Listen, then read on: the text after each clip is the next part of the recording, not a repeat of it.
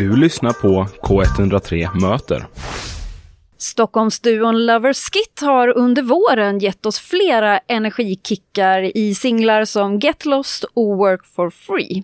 Därför var vi ju väldigt taggade på att träffa Ove och Natalia för att snacka om hur de träffades, varför man helst ska höra dem live och självklart också hur det känns att spela nu på Way Out West. Det känns mäktigt. Eh, jag minns förra året så gick vi ut ur festivalen eh, sista dagen och kände verkligen alltså, det här mäktiga liksom, av en, slutet på en festival, alltså, på en fest verkligen. Och då skämtade vi för varandra att ja, vi ska spela här nästa år. Eh, det kändes väldigt, väldigt långt bort. Och nu är vi här, så det känns otroligt mäktigt faktiskt. Ni är ju en duo. Vill ni presentera er? Vilka är ni i duon? Jag heter Ove. Jag är 19 år, jag kommer från Stockholm. Och vi eh, har väl hållit på med det här i snart två och ett halvt, tre år ungefär. Mm. Liksom. Ja, jag heter Natalia Arangis och jag är också 19 år från Stockholm. Hur, hur hittade ni varandra i Stockholm då? Eh, men det är väl egentligen bara så lite gemensamma kompisar. Jag hade en bästa vän som gick i hennes klass på skolan och sen så bara insåg vi att vi hade ganska mycket gemensamt. Och eh, musiken kom ganska snabbt in på att vi träffades. Det var liksom, vi, det var liksom vår enda anledning i början att prata kändes det som. Mm. Det kändes helt naturligt.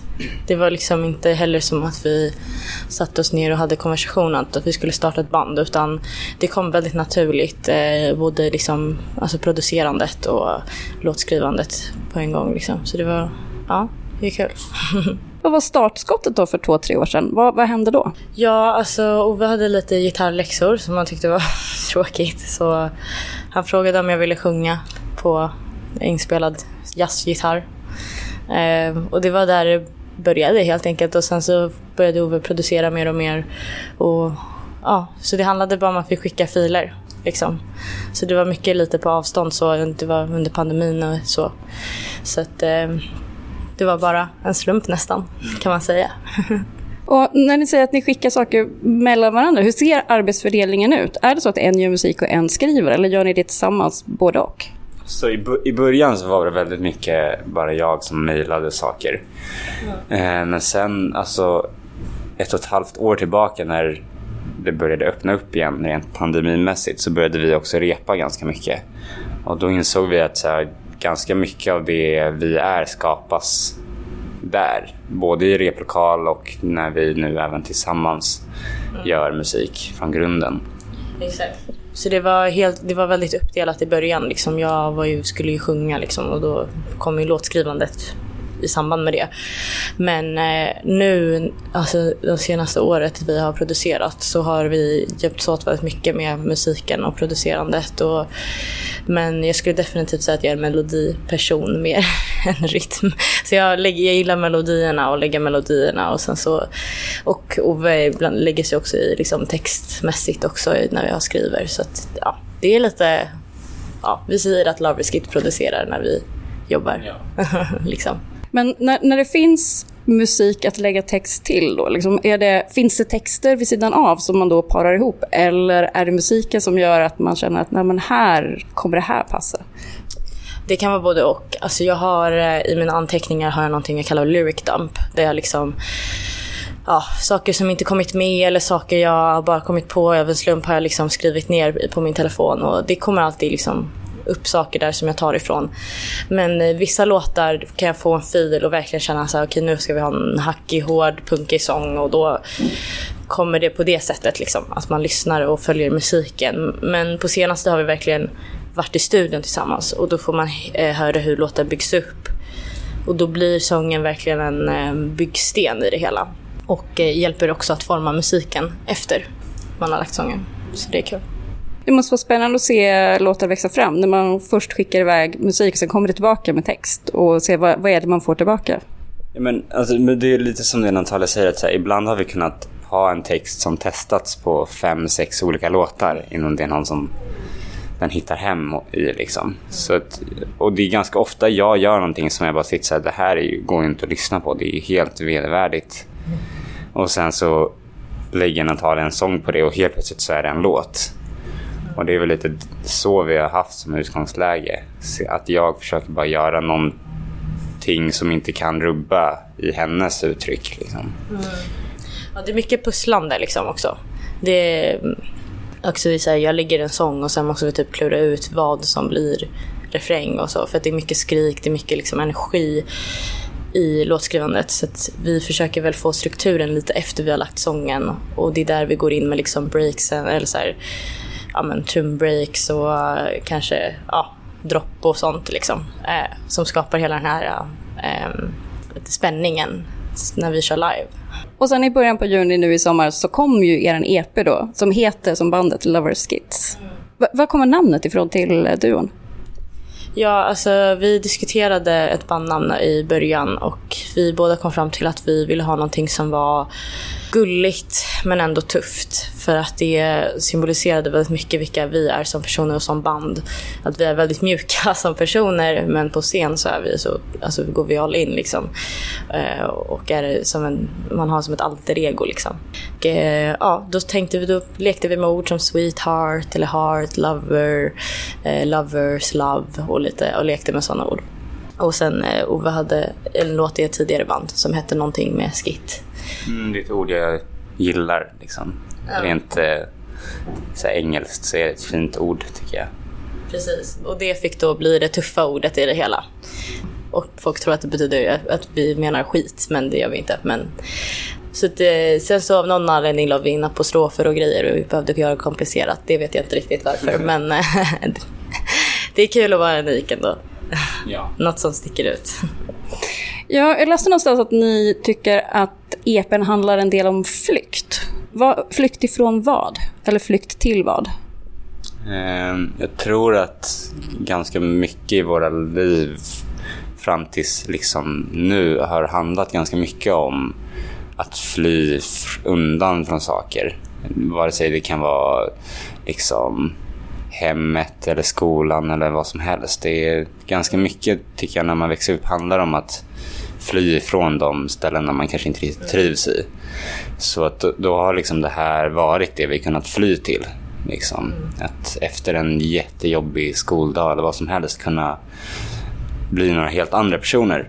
Och ehm, det är lite nu den här sommaren som vi faktiskt får vara de här på riktigt. Mm, precis. Ja, det har ju verkligen varit en flykt från vardagen framförallt och vardagens ansvar skulle jag säga. Eh, och mycket, för mig, mycket handlar om en flykt från eh, press och normer. Liksom. Eh, att fly undan från det till fullständigt och gå ut och vara sin egna person. Att vara mm, alltså maskulin, att vara bestämd som kvinna. Alltså det är, ja, verkligen. Alltså, så det är fly bara från liksom hela den här liksom strukturen i vardagen. Alltså att vilken person man förväntas vara och vad man förväntas göra. Det är väl det. Nu, nu när ni har stått på scen, har ni hittat liksom nya delar av er själva som, är, som inte den ni har till vardags? Absolut. Och bara speciellt när man gör musik. Alltså det, det är liksom, jag tycker att, att skriva musik och att eh, framföra den är det mest intima och personliga man kan göra. Även fast det är mycket metaforer och det är mycket liksom eh, Alltså det är ju ändå, man gör ju ändå en show. Alltså man gör ju till sig. Men jag tycker ändå att det är som, någonting som finns djupt inom en. Och jag ty- tycker att det är mer som att eh, hur man är till vardags, att det är mer av en mask. Och sen att man verkligen tar av masken när man är på scen. Eh, så ja, verkligen. Ja. Ja, alltså man zonar väl, eller i alla fall jag brukar, för mig blir det alltid att jag bara helt zonar ut när vi spelar. Jag minns sällan saker från spelningen i efterhand för att jag helt blockerar ut allting och bara lever i det. Liksom. Ja, det var någon gång eh, vår... Eh, Eh, vi har en kille i vårt band, eller när vi kör live då, då som kör, spelar synt, han heter Sixten. Det var någon gång han la sig ner på marken och alla liksom tittade på honom och alla bara vad, vad hände liksom? Och han var så jävla cool liksom och vi märkte inte någonting, alltså jag såg inte ens. Så det är verkligen, man, även fast man har liksom en dynamik som band så kör man verkligen, är man helt sig själv och i sin bubbla och gör sin grej liksom. Ja. Och livekänslan har ni sagt är väldigt viktig. Att ni vill gärna att man ska höra er musik live. eh, men just den, om du, om du känner att du är i en bubbla, hur viktig är publiken i det mötet? Gud, det är jätteviktigt, absolut. Um, jag leker ju också väldigt mycket med publiken och jag gillar att interagera. Jag gillar att uh, beröra Eh, och det kan vara både bra och dåligt. Liksom. Jag, kan ju, jag har ju skällt ut publiken de senaste spelningarna.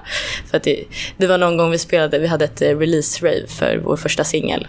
Och där minns jag, jag tänkte, vad gör ni på ett rave om ni bara ska stå och glo? Liksom. Så här, och så skällde jag ut dem. Liksom. För jag, ni måste dansa, ni måste ge oss energi. Det är liksom vi, också när vi skapar musiken, alltså vi gör det väldigt mycket för publiken och för att få energi från publiken. Få eh, beröra och få folk att och ja, men, bli taggade, bli glada, vilja dansa, vilja hoppa, morsa, allt liksom. Ikväll kommer ni ju spela efter Yikes, som ni också har gjort musik med. Hur träffade ni Zacharias? Oj. Eh, det var liksom den lilla klicken i Stockholm egentligen som lite grann finns och har funnits i ungefär två år. Liksom med eh, ganska punkig, ravig kultur. Och han hade ju en klubb, eller har ju fortfarande sin klubb Glory Hole, som han körde på Taverna Brillo i, i nästan ett år i Stockholm. Och vi hängde ju där jättemycket liksom. Mm. Uh, och var där på jättemycket av hans grejer. Så att vi har ju liksom bara växt och växt närmare varandra och nu Alltså vi bollar allting med varandra liksom, mm. hela tiden. Exakt, vi delar mycket av uttrycket. Men det var ju också så när vi spelade in Perfume som, vi, som han har släppt då, då som jag sjunger på. Alltså då, vi kände knappt varandra utan han bara ville ha en tjej och jag var på plats och han frågade ja, kan du sjunga den här hooken? Vi behöver liksom, du sjunger ju liksom. Och jag minns att hans producent Pelle Gunnefelt sa så här, ja, men du behöver inte sjunga så indies och stereolab som du gör med Ove. Och sen så gick jag in och sen sa han, lyssnade han på vad jag hade spelat in och så sa han, okej okay, never mind, det, var, det är bra som det är liksom. Inga kommentarer, bara, så det kom väldigt naturligt också. Så det var vårt för, lite av vårt för hur vi började jobba. Men sen så spelade vi ju på Glory Hall på Taverna Brillo och sen har vi fortsatt göra musik med varandra. Och eh, han skapade ju också ett skivbolag under namnet eh, Glory Hall. Eh, och vi släpper under det namnet fast indie då, fortfarande. Så det är, så, det är ett väldigt ett sammanhang verkligen och ett, en familj. Ett, nu, ja. Ni har verkligen fått in livekänslan i er EP. Hur lyckades ni med det? För den har otroligt mycket energi. Tack. Eh, nej men, jag tror att vi båda är sådana som kanske ganska lätt, i alla fall jag, jag kan lätt bli uttråkad av musik. Och jag tror att speciellt mina så här, tre år av musikgymnasium fick mig att tröttna på musik ganska mycket. Det var ganska mycket musik som inte hade så mycket uttryck tyckte jag där. Och då var det lite revolt mot det, att bara göra musik kanske som musiklärarna inte tycker om. Och då måste det vara ganska energiskt och liksom lite in your face attityd på det hela. Och sen tycker jag att Natalia drar in det på inspelning jävligt bra. Liksom. Det... Jag, jag, för, alltså jag har ju aldrig varit liksom en sån person som tänkte att alltså, jag, jag sjunger bra. Eller så jag, jag har aldrig liksom tagit mig annat att sjunga en Beyoncé-cover. Liksom, eller så här. Alltså, för det, det är så... Ja, jag är inte en sån sångare. Liksom. Eh, så jag tror att det, det hela det här med liksom, eh, att göra något nytt och, eh, och få något liksom, som berör alltså, livemässigt är bara något, har bara kommit typ naturligt genom att jag har försökt hitta min röst och hur, vad som kommer naturligt för mig. Och det är också så här punkmässigt, att jag vill sjunga punk. Jag tror det bidrar ganska mycket alltså, till energin, alltså hur eh, jag har skrivit och hur jag sjunger. Eh, verkligen. Mm. Slutligen, vad händer i höst nu då? Oj, oj, oj, ja. Eh, alltså vi, eh, vi hoppas väl att eh, vi, vi bara kan fortsätta precis som vi gör nu. Egentligen bara spela mer egentligen. Vi har ju lite roliga spelningar som kommer upp. Vi ska iväg till Bylarm och sen så har vi vårt, vårt enda Stockholmsgig för året kvar som vi har eh, på Hus 7 i oktober och det kommer vara helt fantastiskt tror jag.